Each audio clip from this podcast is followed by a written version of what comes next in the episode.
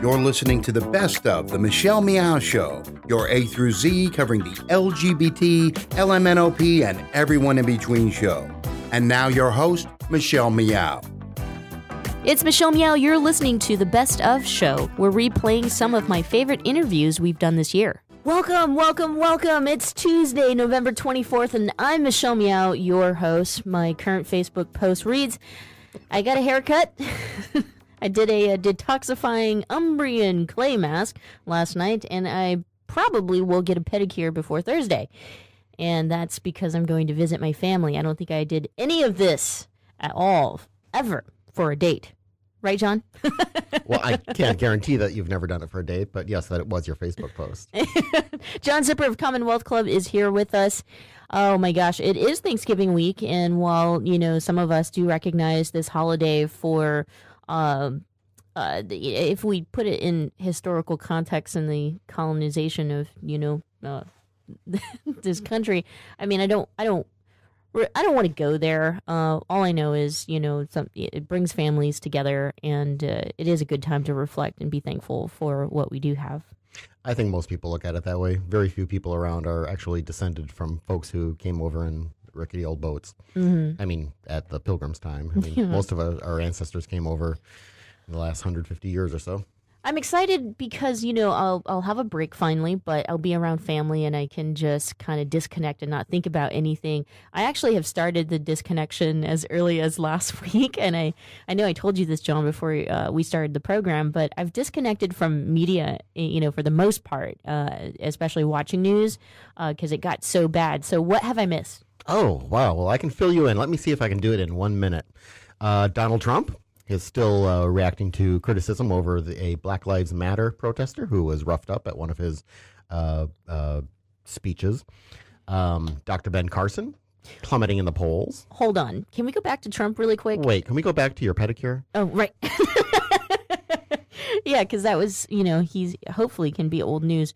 Uh, but but but roughed up, uh, you know, you mean by one of his people, or yes, it was just by someone? well, by some of the folks in the audience who. Uh, ah apparently took it upon themselves to. Uh, you. There's a video of this you can find online if okay. you ever reconnect. All right. Of him being hit and punched. Good news on Carson. Yes. However, Trump is rising. Ugh. Now, my favorite story has nothing to do with presidential politics. It's the cat bombing of social media in Belgium. So, in Brussels, they were hunting these uh, ISIS terrorists mm-hmm. who were connected, they thought, to the uh, the Paris bombings. And the police told the people not to post anything like, "Oh, hey, I just saw a police car drive down the street," or "There are, you know, there's a police action going on down down the street," mm-hmm. because they didn't want the terrorists, because the terrorists, of course, are following all that as well. Right. So instead, the people of Brussels posted photos and videos of cats. Awesome! And, and some really great stuff. Uh, if you go to Twitter, do uh, hashtag Brussels lockdown, oh and you'll God. get a, a, whole bunch of great stuff. I, I think today, you know, who knows what if Belgium will will uh, impress us or anger us in the future. But for today, it's the coolest country. Oh my gosh, that and is one, pretty cool. One last thing. It's probably more than a minute, but hey. Uh, Canada announced that it will not accept Syrian refugees who are single men unless they're gay. True story. That's true. Yes. Are you sure? Uh, well, according to the internets. Oh, uh, not not the Onion. Not the Onion. Uh, and Dallas, on the other hand, remember Dallas? Yes. I don't mean the TV show. I mean like there's a city called Dallas. Seriously. Dallas, the not the TV show, not the hair, but the city. And most important, Dallas in the ultra red state of Texas. The Dallas mayor said his city will help settle Syrian refugees. In fact, he said he's not worried about Syrian refugees. He's far more worried about gatherings of white men who shoot up theaters and schools and stuff like that. So wow. that's your world in a minute. Michelle, do you feel connected? Uh, very, very, very much so, especially to the cats. I love cats. All right, let's get our program started today. Today's program is brought to you by Pacific Fertility Center. When life needs a little encouragement, Pacific Fertility Center will be right by your side. Visit pacificfertilitycenter.com. Uh, our guest today, wow, uh, what a treat our producer has gifted us, because especially because I'm fresh off of yes that trip that I've been talking about to Bentonville, Arkansas, in which uh, you know they put on the Emerge Summit, and so it was an invitation to young millennials who are doing incredible work within their uh, organizations, and that included several civil rights organizations of African American organizations, Asian American, of and yes, of course, I was there because I'm queer. An LGBT organization. So, our guest is Al Norman. He's a citizen activist and author who founded Sprawl Busters back in the early 90s after he blocked Walmart in his hometown in Massachusetts and uh, he provides grassroots assistance to citizens fighting big box sprawl. So he's written three books about Walmart, and the most recent being Occupy Walmart. Uh, and here to, to further discuss an article he just put out on Huffington Post di- discussing gender discrimination and some lawsuits that have come out from that, uh, let's welcome Al Norman to the program. Al, thanks for being with us. My pleasure. Thanks for asking me. So you know, uh, let's let's jump right into it. Let's talk about Walmart. I did get a chance to briefly skim through your book, Occupy Walmart, and so thank you for sending that to me. Let's address that ten dollar uh, minimum wage chapter, though. As you know, Walmart has increased their wages to at least nine bucks an hour, and with definite plans to increase that to ten bucks uh, an hour in early next year. You know, the CEO Doug McMillon, the current one, has already been um, you know promoting the fact that they're investing twenty six billion dollars over the course course of all this, which we've seen their stocks be affected. Isn't this great news? Can we, we shut your book and, and say, wow, all of our problems are, have been resolved? Well, obviously, the people who are uh, working on the Walmart plantation aren't aren't cheering.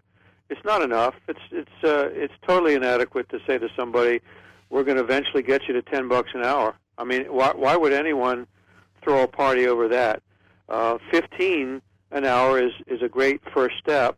And I think that all my friends in organized labor who are pushing for 15 an hour understand that that's not the stopping place. That's a, another plateau. But we got to get beyond that and give these people a, a decent wage and, you know, just look at the disparity between the folks at the top and the folks who are toiling on the plantation. The Walton family, you know, one of the probably is the richest family collectively in in the country and uh, the billionaires are doing well there, but the the foot foot soldiers are not. So no, it's not. I'm not.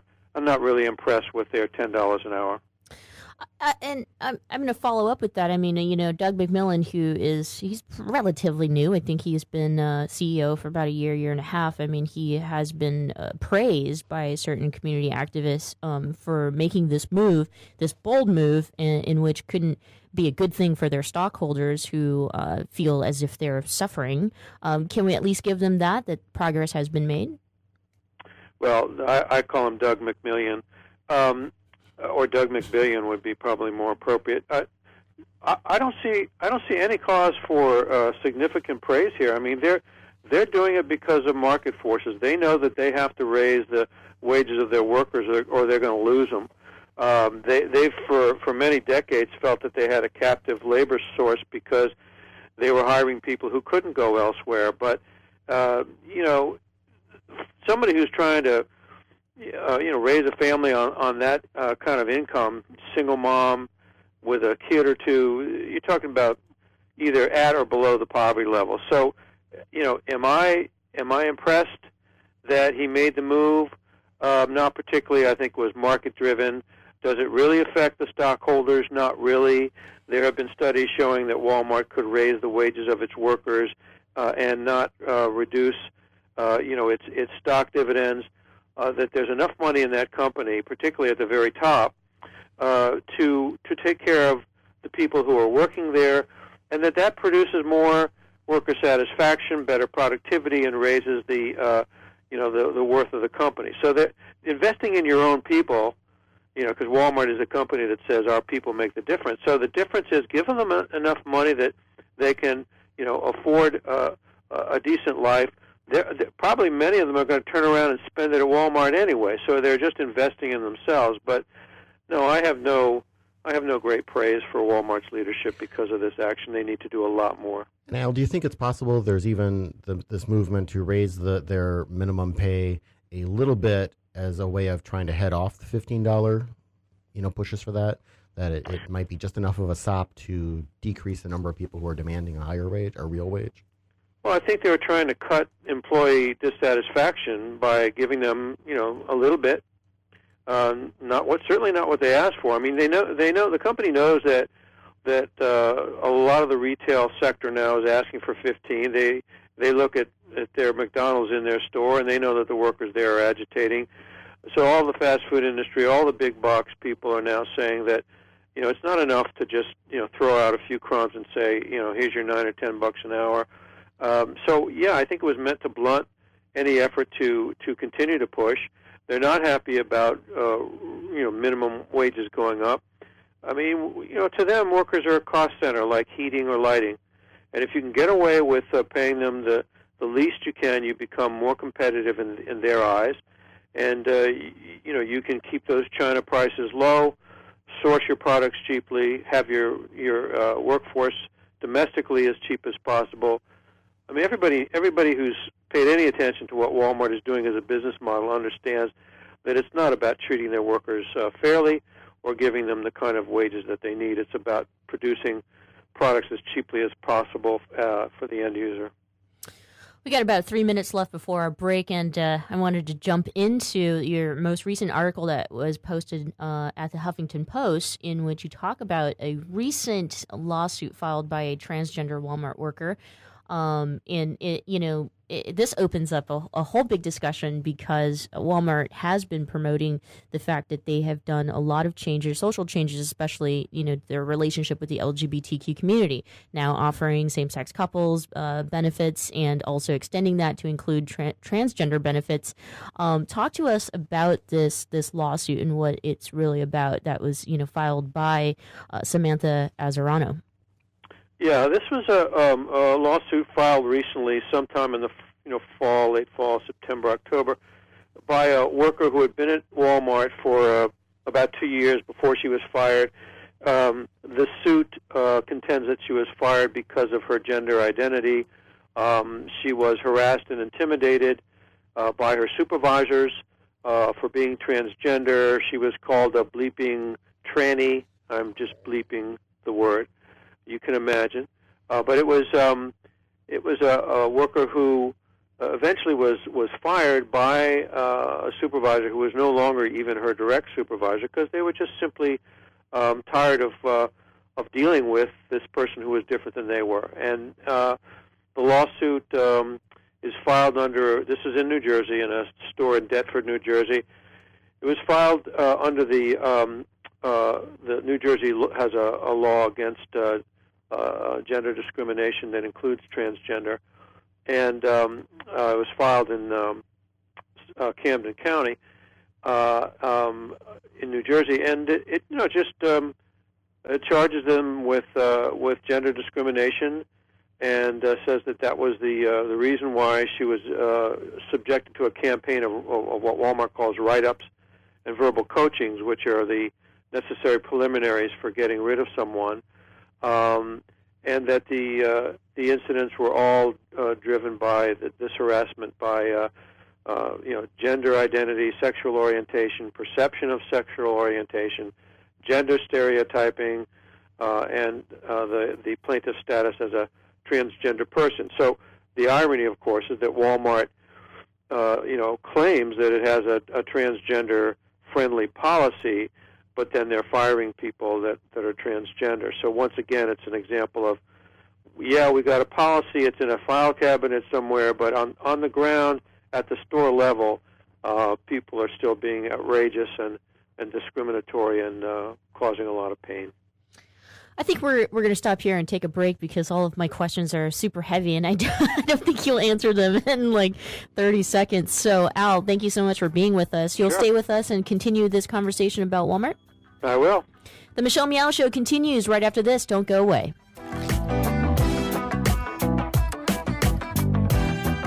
You are listening to a rebroadcast of an earlier version of The Michelle Meow Show.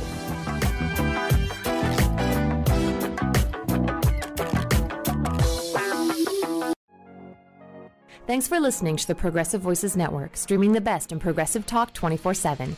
Keep the progressive conversation going on by joining our community. Each week, we send out an email that covers important things taking place in the Progressive Voices Network and throughout the progressive world. Be the first to know of upcoming shows, schedule changes, exclusive programming, and more. Simply go to progressivevoices.com and sign up for our mailing list. It's that easy. ProgressiveVoices.com. Thanks for listening and thanks for joining the Progressive Voices community. I think we're ready. We're really doing this. Yeah, I'm ready for our family. So, where do we start? Starting a family is a team effort, and when life needs a little encouragement, Pacific Fertility Center will be right by your side. As a unified team of the best fertility specialists, guided by the highest ethical standards, Pacific Fertility Center provides patients with compassionate fertility care. Visit pacificfertilitycenter.com. This is a true story about two best friends who fell in love and moved across the country to the city by the bay.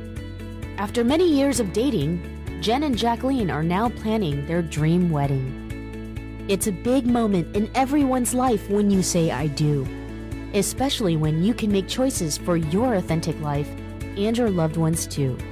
Congratulations, Jen and Jacqueline. Live your authentic life. A special message brought to you by Weatherford BMW. You are listening to a rebroadcast of an earlier version of The Michelle Meow Show. Welcome back. Thanks so much for joining us. I'm Michelle Meow, your host, and uh, here with us on this and incredible, awesome Tuesday is, of course, John Zipper of Commonwealth Club.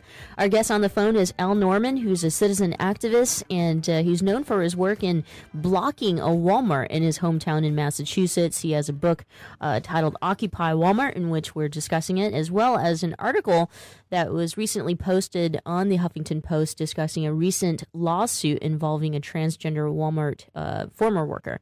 Uh, I think former. Yes, Al. Thanks so much for being with us. I think yes, uh, Samantha is no longer with Walmart today, yeah, right? she's yeah. no longer with uh, with the retailer, and that's probably better for her. Right. Yes.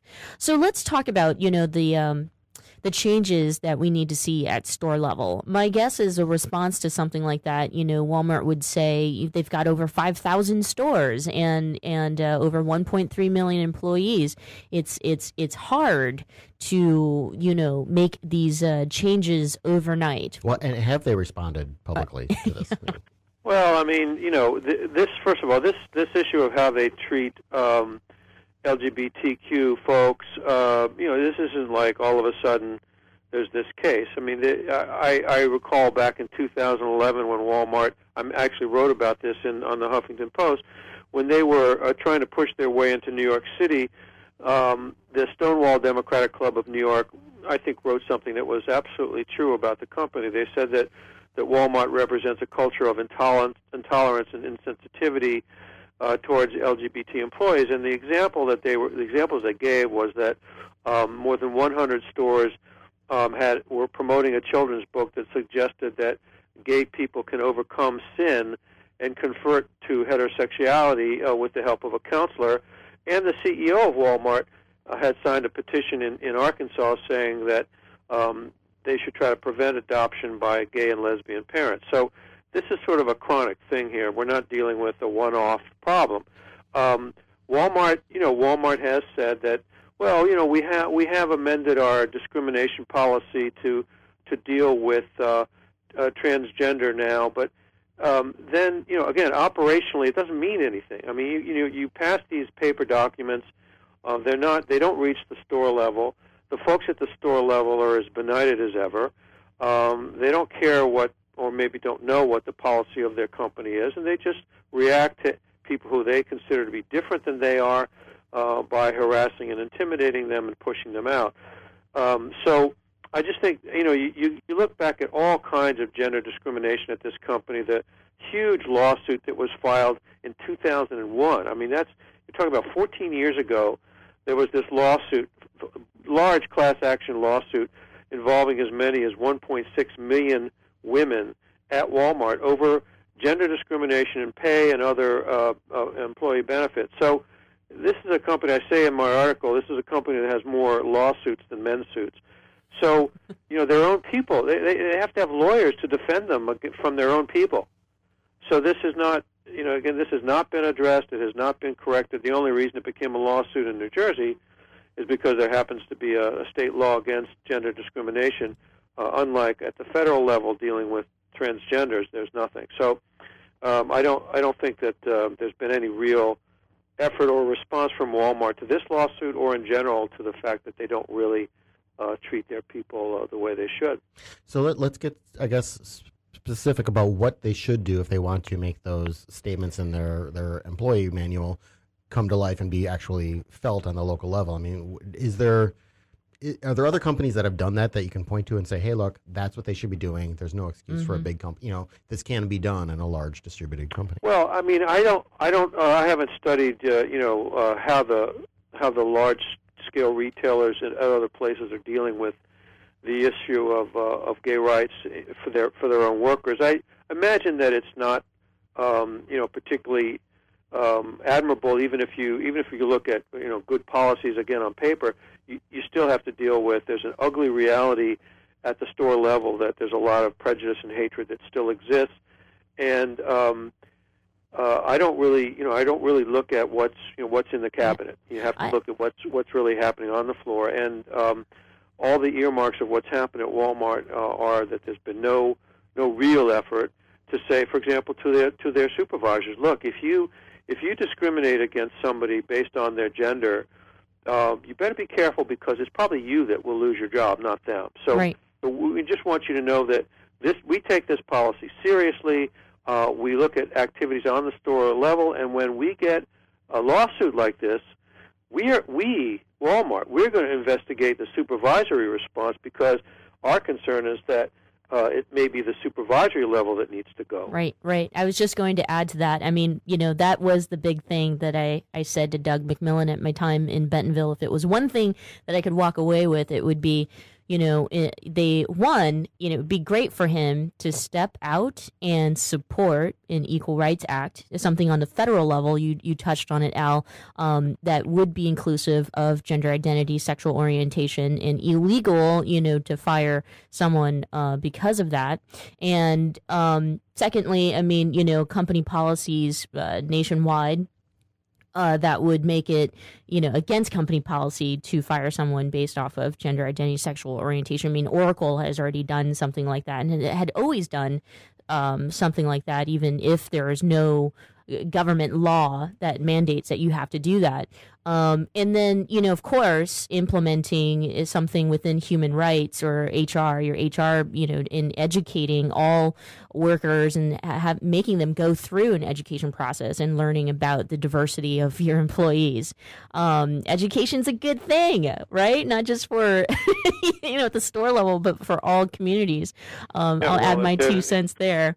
Um, yeah, if, there were, if there was an HR department at this Deptford, New Jersey store, I would think that that HR department department would have been severely embarrassed by this incident, pulled mm-hmm. the supervisor aside and said, you know, this this has to stop, and you know, you're you're you're coached. We're going to coach you because this you've embarrassed the entire store, if not the entire uh, network of stores, by this incident. Because people are going to know us by this. They're going to remember that you couldn't deal with uh, someone under your supervision that didn't present themselves the way that you do. And, and on that basis alone, you know, we're we're going to coach you.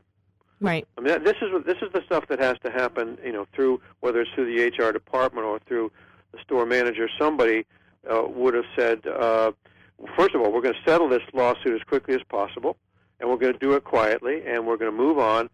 But you know, we've put a warning out to supervisors at this store and throughout our stores that this is the kind of embarrassment that that uh, Walmart doesn't want to deal with.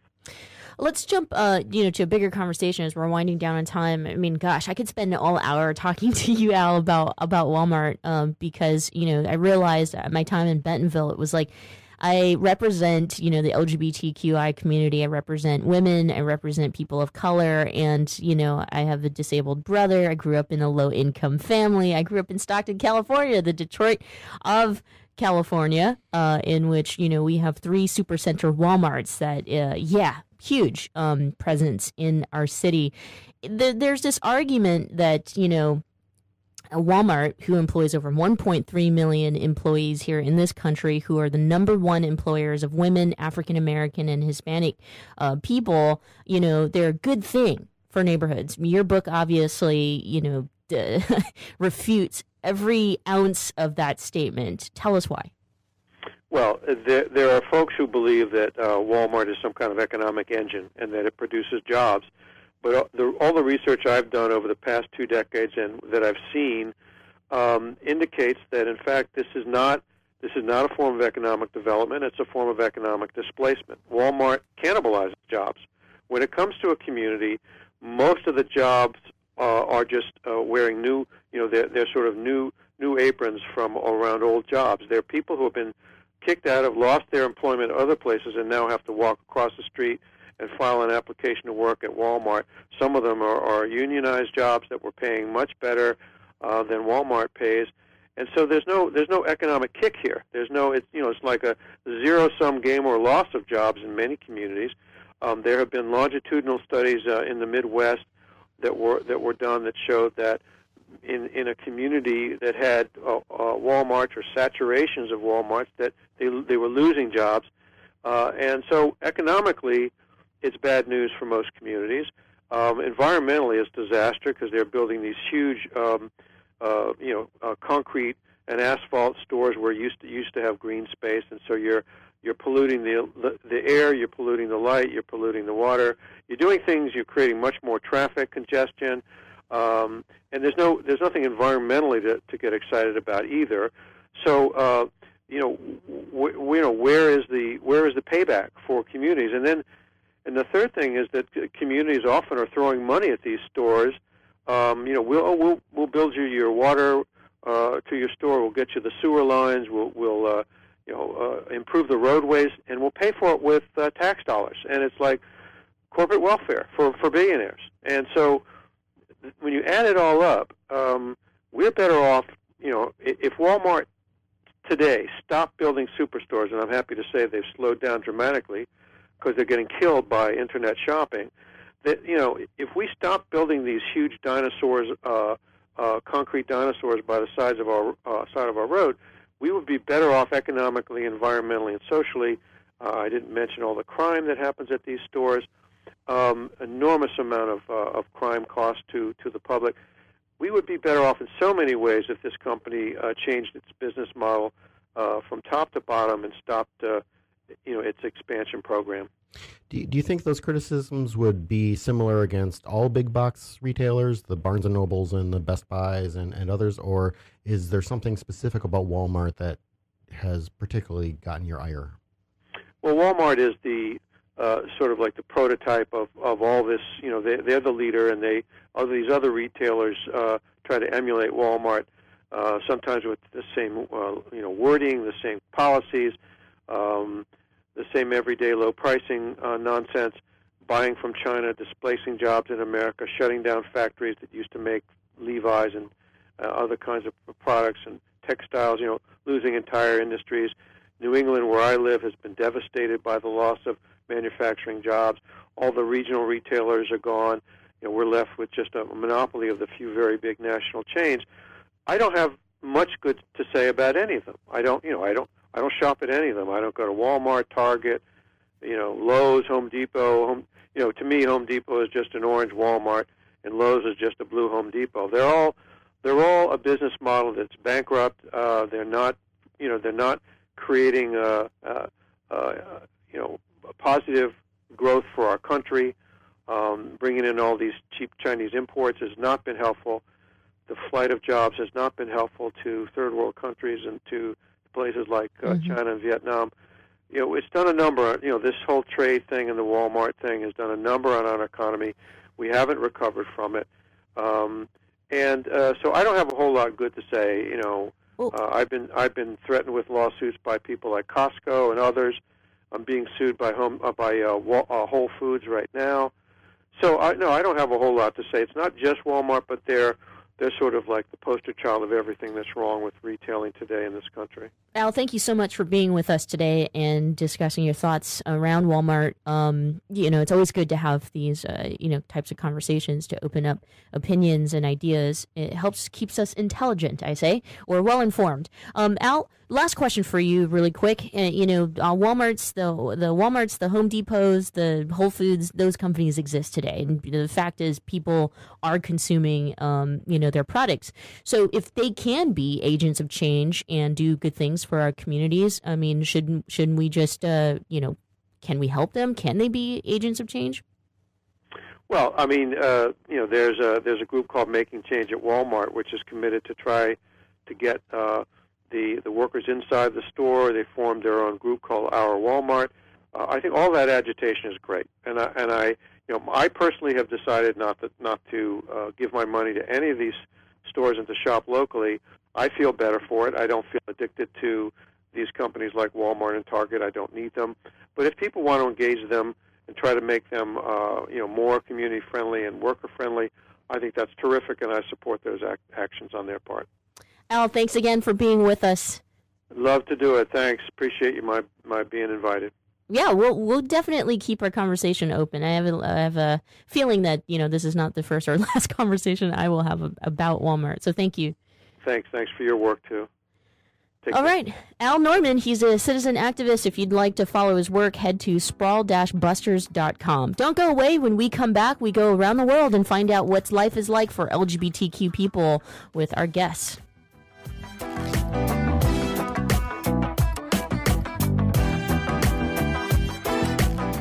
You are listening to a rebroadcast of an earlier version of The Michelle Meow Show.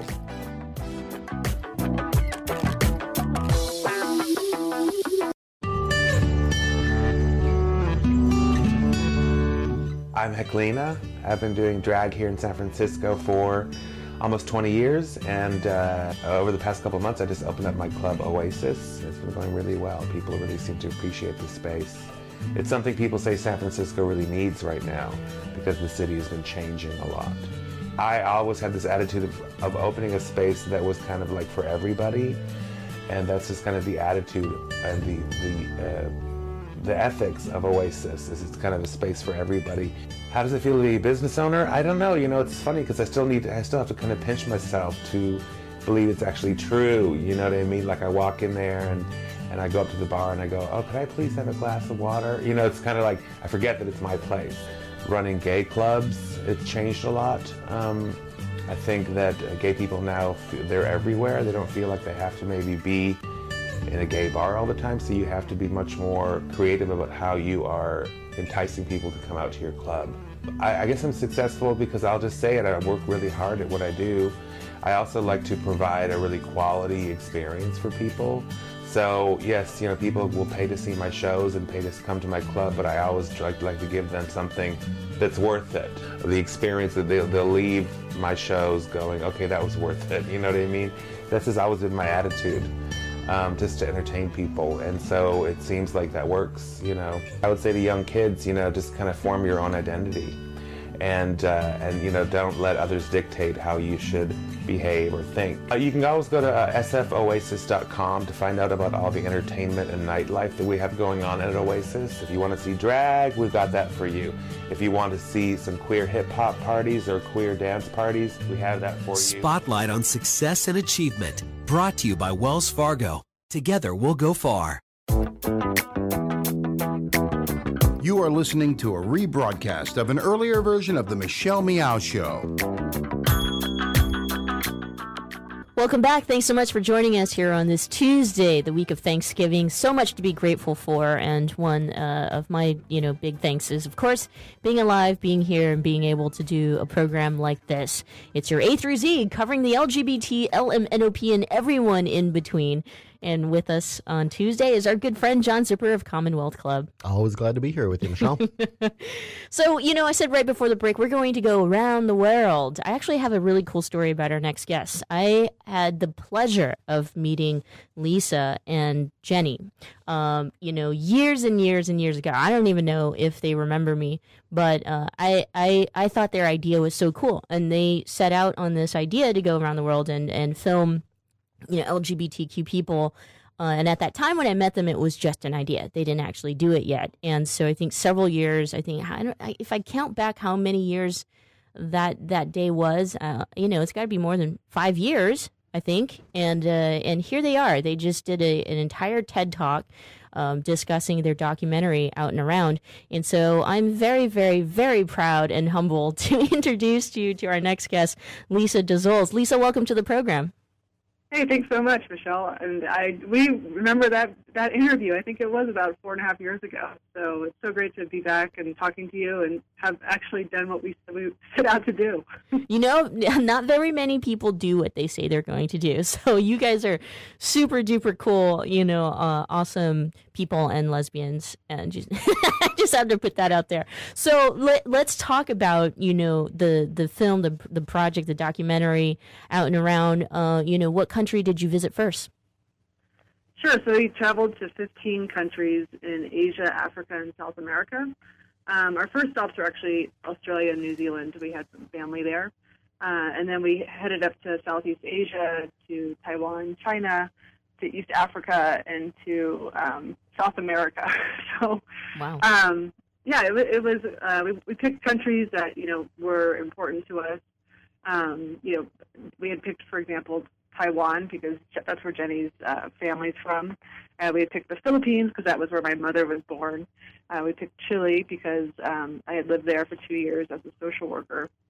And we also picked countries that we wanted to go to developing countries, countries where the LGBT movement was, um, you know, was picking up momentum, and uh, countries where we saw people of color. So stories that weren't necessarily told in mainstream press, um, where we also had language abilities. So Jenni speaks Mandarin and I speak Spanish. So we just felt very lucky to um, have that access. How did you find the differences to be between all these different countries? I mean, it, you know, you, yeah, you went to kind of countries that had these similarities in, in being developing countries, growing LGBT uh, awareness, but um, there must have been really significant differences between them. I mean, you're three different continents. There were, and that, that was part of the reason why we chose those countries. We wanted to mm-hmm. uh, show kind of a variety of acceptance. Um, and, you know, there are different reasons in different regions as to why homophobia, homophobia and transphobia exist.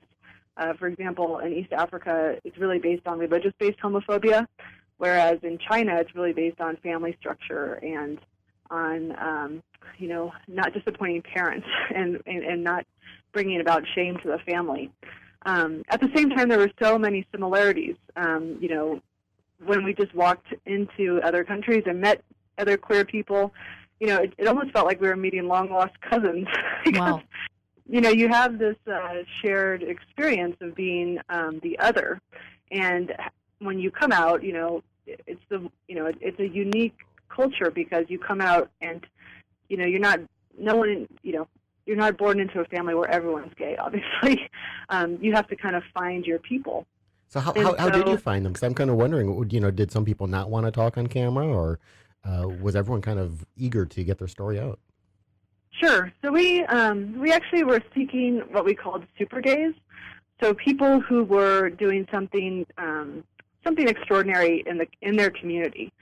So we were seeking people who, for the most part, were out and mm-hmm. were outspoken um, and you know, we actually found it really easy. We I think we probably had a 95% um, acceptance rate of wow. like emails that we sent and people responding to us. So I think people, especially in the developing world, are, are very eager to connect, to network, to share their story. Um, you know, just it was a testament of um, how open the LGBT community really is. Lisa, I wanted to know. I mean, you know, obviously here in the United States, and especially in a city like San Francisco, where both you and Jenni live, um, great things were happening for LGBTQ people, such as marriage. Um, as you you know set out on on these uh, these trips, well, you know, I don't think that you can generalize what LGBTQ life like or you know was like for people around the the country, but um, try, I guess. you know, I mean, I don't know if anything stood out for you, or what are some things that you know we can take from your trip that uh, maybe most uh, American LGBTQ people might not know. Well, you know, I mean, we're just we're living in a very exciting time, and uh, there's so much, you know, momentum. I mean, there's momentum like within the states. So, you know, uh, I mean, we saw sweeping momentum in the U.S. the past five years. So, as you know, one state earns equality, it really affects how you know other campaigns in other states learn from their experiences, and you know, we just grow stronger. So it's like, oh my God, Iowa has marriage equality. How is that possible? Mhm. We must have marriage equality in California. And once you start, you know, once once it's okay in a state like Iowa, like you know, once that's proven, how can the rest of the country not change their minds and hearts? And I think that's also what we're seeing, uh, you know, around the world. So, um, you know, uh, the U.S. is not the example of, equality for countries around the world. I mean, we were in, you know, um, when we were in South America, um, you know, Argentina had had full equality way before the U.S. did, and when Argentina had, you know, gained their equality, uh, Uruguay and Brazil quickly followed.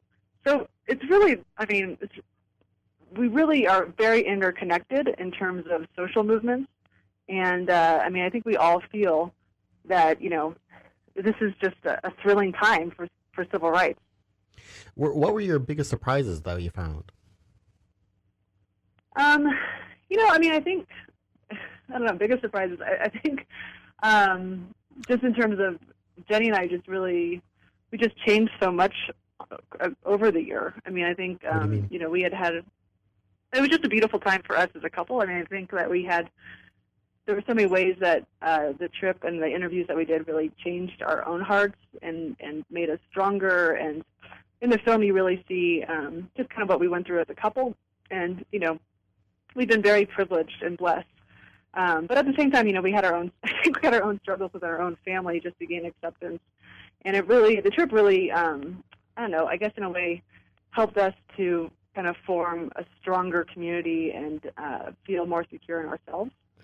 Um, and I guess so you know the other yeah yeah I mean the other surprising thing I think is just that um, you know it's very eye opening to meet especially the activists in East Africa and just see how you know how much risk they're taking to stand up for what they believe in. hmm And um, that was the most shocking to me, where I was just like, "Oh gosh, I just want to help you guys all apply for asylum."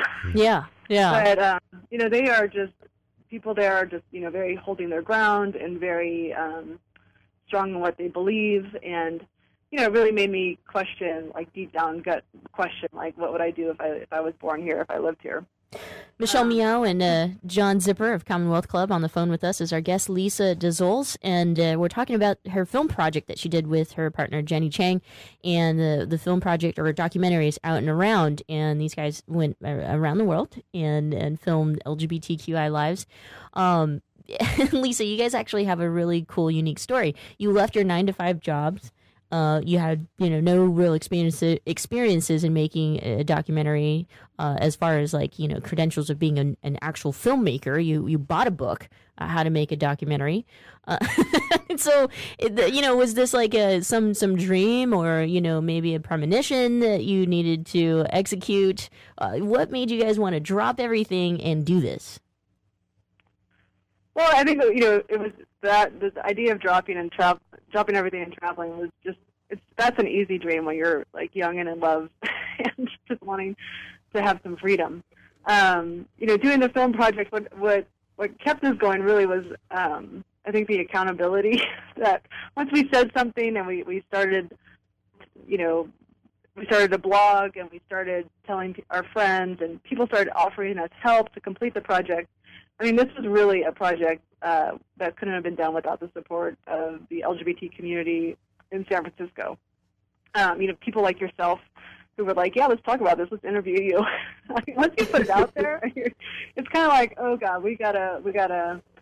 We, you know, we're, we felt we felt really compelled to finish the project, and um, we had such great support on our blog and through the, the initial videos that we made um, that you know when we came home, we actually completely lucked out. We had 120 hours of video footage that we had gathered, and we met two tremendous um, real filmmakers who took over the post production. Um, Ryan and Lauren, and they, you know, were incredible. They they took all 120 hours of our video footage and they narrowed it down into what's a really beautiful um, film that has now been on um, logo television and been through this, the film circuit. And you know, uh, we're very hopeful about distribution internationally and, and here in the states. So um, you know, I think when you have an idea which other people can support and feel feel aligned in their mission, uh, you know, it's it's kind of unstoppable. I would say so. This is so incredible. I'm so excited and so happy for you guys. We have to take a quick break right here, Lisa. But when we come back, I want to you know wind down on our uh, conversation about your incredible project. Stay with us. The Michelle Meow Show continues right after this. Don't go away.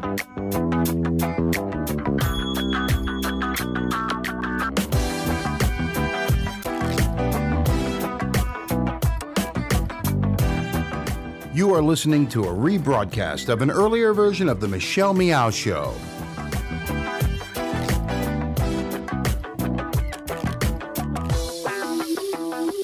For listening to the Progressive Voices Network, streaming the best in progressive talk 24 7. Keep the progressive conversation going on on Facebook. Like us at facebook.com forward slash progressive voices. On the Progressive Voices Facebook page, we update the stories that our hosts like Thom Hartmann, Stephanie Miller, Bill Press, and Leslie Marshall will be talking about during their shows. And we share great news, commentaries, opinion pieces, and videos from all over the progressive world. Always progressive, always on.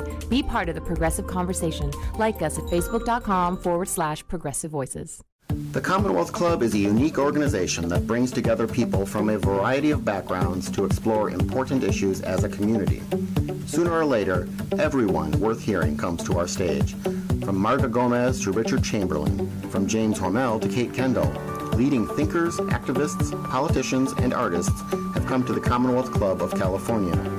Ted Olson and David Boies came here to discuss their winning legal strategy for same-sex marriage.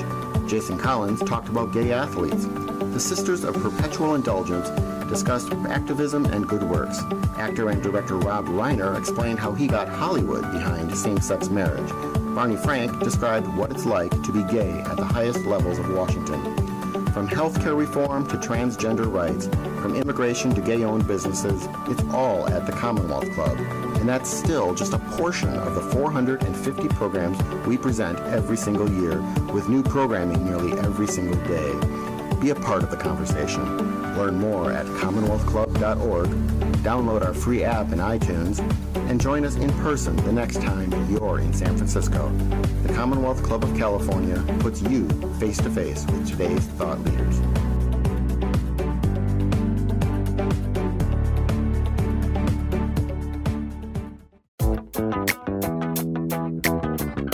Listening to a rebroadcast of an earlier version of The Michelle Meow Show. Welcome back. Thanks so much for joining us. I'm Michelle Meow, your host. John Zipper of Commonwealth Club is here with us. And on the phone, our guest is Lisa Dazols, who, uh, you know, just, I think, has the, the right attitude about life. Fell in love, and then her and her partner set sail on this incredible trip, left their job, and, and made this beautiful documentary that is about change. Um, and uh, the documentary is out and around, and it's available, by the way, on their website, or at least the trailer is at outandaround.com. Um, and uh, it, it documents the lives of LGBTQI people around the world. Uh, Lisa, I, I, you know, I, I, I could keep going about how incredible this project is. Um, how long did it actually take? I, I don't know if we uh, asked that question. How long were you away for? So we were traveling for a year, and uh, that was when we took uh, all the footage. And uh, then, you know, like I said, our, our four directors who did this amazing job. It took, it, it really took three years to complete the whole uh, post-production process, from you know raising money to editing down all the videos to adding in all the bells and whistles. Um, it was a full team. So those guys, I feel like they worked harder than we did um, without actually being able to travel. But uh, it just takes you know it takes it takes time, it takes a lot of effort and a lot of money to put together a documentary. So um, it you know it it took all the endurance that I think we've had, and uh, we're still going. I love that this all came out after you guys actually buying a book on quote how to make a documentary. I mean, it, it, it, couldn't be better. And then you, you came through with it and, and produced a really nice uh, film. Um, so, have you been bitten by the documentary bug? Is there another project coming next? You know, probably Probably not, to be honest. I think we learned uh, what we didn't know, and I mean, um, now we're just going to, you know, these co-directors that we have, I, they're up and coming. I think we'll support all of their projects in the future. But uh, I think we've kind of had our our um, our you know one and done in terms of filmmaking. But we'll always be activists, and we'll always be looking for a next project. Do you still stay in touch with any of the folks you met on this trip? Yeah, we do. We you know we've sent um, our film uh, to the to our super gays, and uh, you know they've been they've been wanting to host uh, film screenings in their own countries. Oh, great! And um, you know we've we've also had an open door policy in terms of visitors because we we stayed with so many of the people that we Mm-hmm. interviewed. So we've had uh, several visitors from Shanghai um, that we met come through and stayed at our house. And recently, very touching, one of the one of the, the organizers of Shanghai Pride, who's in the film, uh, she came to the states with her partner to get married in Hawaii, and they actually decided to spend their honeymoon at our house. so, Wow. uh, we got to share that with them, you know, the Castro and San Francisco, and you know, I think for both of us, it was very uh, re-energizing. You know, for for them, you know, to come to San Francisco and just to, you know, they they met with a lot of different um, organizations, including San Francisco Pride, and I think for them, you know, they really got a, a boost of energy in terms of what they want to bring back to Shanghai, and for us, um, you know, they actually were were with us when we had our premiere at the Castro Theater, and uh, you know, they were just reminding us like, you you know, this this is only the beginning. You can't stop now. You need to get this film translated and get it um, it abroad because that's really where we want people to see it. So um, they, in fact, they even translated they even translated our film into Mandarin, which, Wow. um, as you can imagine, takes hours and hours. So it's been, I- mean, just an incredible relationship that we've been able to have with um, many of the people that we, we interviewed.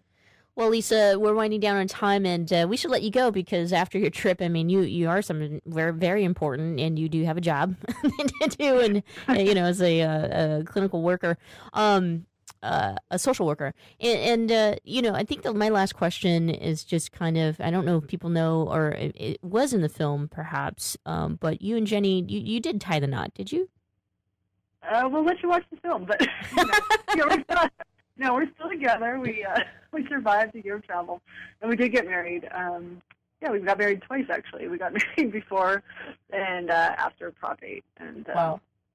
yeah, so uh, yeah, out and out and around too is um, we're actually expecting, so we're very uh, thrilled. We're going to be having a baby. In Wow! Congratulations. So I do see. We, Yeah. John, I think part two is that the baby uh, goes along. hey, Yeah, uh, so- Lisa, uh, congratulations on this incredible project, and thank you so much for sharing with us and the entire world. Yeah, no, thank you, Michelle, and uh, we look forward to keeping in touch. And um, you, you know, people can pre-order our film. We're gonna um, hopefully release it in February or March. But um, you know, thanks Okay. so much. You know, the website is outandaround.com. Yeah, absolutely. So, Lisa, thanks again. And for those of you, uh, you know, would like to order the uh, pre-order the film, actually, you can head to outandaround.com, and uh, it's nine dollars and ninety nine cents. Ten percent of proceeds go to the nonprofit partner. It gets better. Gosh, I I don't know if it can get any better than that. I mean, this has just been such a, a positive film, so we're super excited about it. Um, I think I am going to pre-order my copy. I should have a copy for my future kids right? I mean, you too, John. Sure. And your turkey that you that you have waiting for you on Thursday. Yes, I did not, however, get a pedicure, so uh, you still one up to me on that. um, geez, you know, I, I wasn't expecting to have that conversation about Walmart uh, so openly, and and it, it, you know, again, like it's not that we endorse or I endorse all of the opinions and views of our guests, and so Al, you know, obviously uh, doing the work that he does, um, that that is all based off of you know his facts. Um, my experience is, you know, it, it, it, of course, being critical of Walmart is, it's not a bad thing. And I've been critical of Walmart for a really long time. Um, but, you know, my last question in terms of if there are you know, agents of change, if we, if we have to have these companies in our lives, you know, how can we help them make it a little tiny bit better? Yeah, I mean, when we mentioned the CEO uh, who uh, of Walmart who had uh, pushed for you know the discrimination uh, in I believe in Arkansas in an Arkansas law. That was actually the previous CEO, and I believe our, uh, our uh, uh, Walmart under Mr. McMillon or Mr. McBillions, whatever, um, has opposed uh, anti-LGBT Yeah, that's right. laws. So there's some change, though. You know, Al Norman obviously has has a much larger uh, criticism of the big box Mhm. impact on the economy and such, and that's something that you know some folks will agree with and others won't. Um, but uh, he, he very much feels strongly about it. I would say that you know the big discussion that we should be having in this country is is yes, you know, uh, advancing the lives of, of of Americans and addressing the um, the intersectional issues that we face. And I say you know that word over and over and over because. Uh, and I, I, I, had actually discussed this with uh, Fong the other day. It's like sometimes people look at me and it's like Michelle Meow who does the lesb or LGBT talk show, so she's a lesbian, as if like you know that's just all that I am. That's just who I am. Um, and then you know, there's some places that I go that people just see that Asian American girl, or that. Actually, I don't even think they get to the American part. I think they're just like that Asian girl. Um, and and I and I think that if we have uh, more conversations and dialogue about you know bringing all the intersections of our lives together, we really could make some change happen. I agree. Um, The the the thing I hate the most is when you have discussions with other people who might not, you know, walk your shoes, and they have a very um, what's the word? Like they're very uh, uh I don't know. They're they think that uh, you know because you don't know about Christian life or because you don't know about what it's like to be really filthy rich that you couldn't possibly understand where they're coming from. Well, and that certainly goes the other way as well. I Mm-hmm. mean, I, I think a lot of times people will be, uh, you know, people within the LGBTQ community will be quick to say, well, that person's not going to, you know, some white Baptist from Arkansas isn't, you know, no way. And then you f- do get into discussions about them. And Either you find you can change minds or you find out that, yeah, this person is a youth pastor who's been working for LGBTQ inclusion. I mean, it, there's, there's a lot, there's a lot that comes from being able to say this is, you know, an LGBT, you know, program or something and, Right. and having that sort of uh, categorization. then there's the rest, the fun that comes from when all those barriers just kind of get exploded Mhm. because you find out that people are more interesting when they're individuals. I will say this: if Doug McMillon is tuning in right now, and, And I'm sure he is, and uh, he would he like, you know, yeah, right. he has asked me to go back to Bentonville. I know that some of his folks are working on that. I don't know if he'll actually have me back, but if I do end up back there, it, you know, it is my intent to have that bigger discussion. And the three things that I said that they can do to improve the lives of LGBTQ people who are not only their employers but their consumers. And one that would start with him absolutely supporting an equal rights um, act, something to that sort, because you know Walmart is in fact uh, very, very international as well as national here, um, and implement you know policies that the the company can endorse, which would make it illegal at least within their company uh, policies to fire um, you know, because of sexual orientation or gender identity. And we're winding down on time. My third thing I said that was to actually have education, to actually have training um, about the diversity of people that's inclusive of sexual orientation and gender identity. And I swear to you, I bet you. If they're looking to retain some of that market share from Amazon shoppers and or you know Target shoppers, uh, th- starting with this, you know, at least start with this, it will impact their bottom line. Um, all right. Well, thank you so much for joining us here on this incredible Tuesday. Thank you to John Zipper of Commonwealth Club. As you know, you can head to commonwealthclub.org and listen to all of our podcasts and check out some other cool stuff that they do. If you do want to check out the podcast, you can just search Meow. We'll be back tomorrow at the same time, 4 o'clock Pacific Standard Time.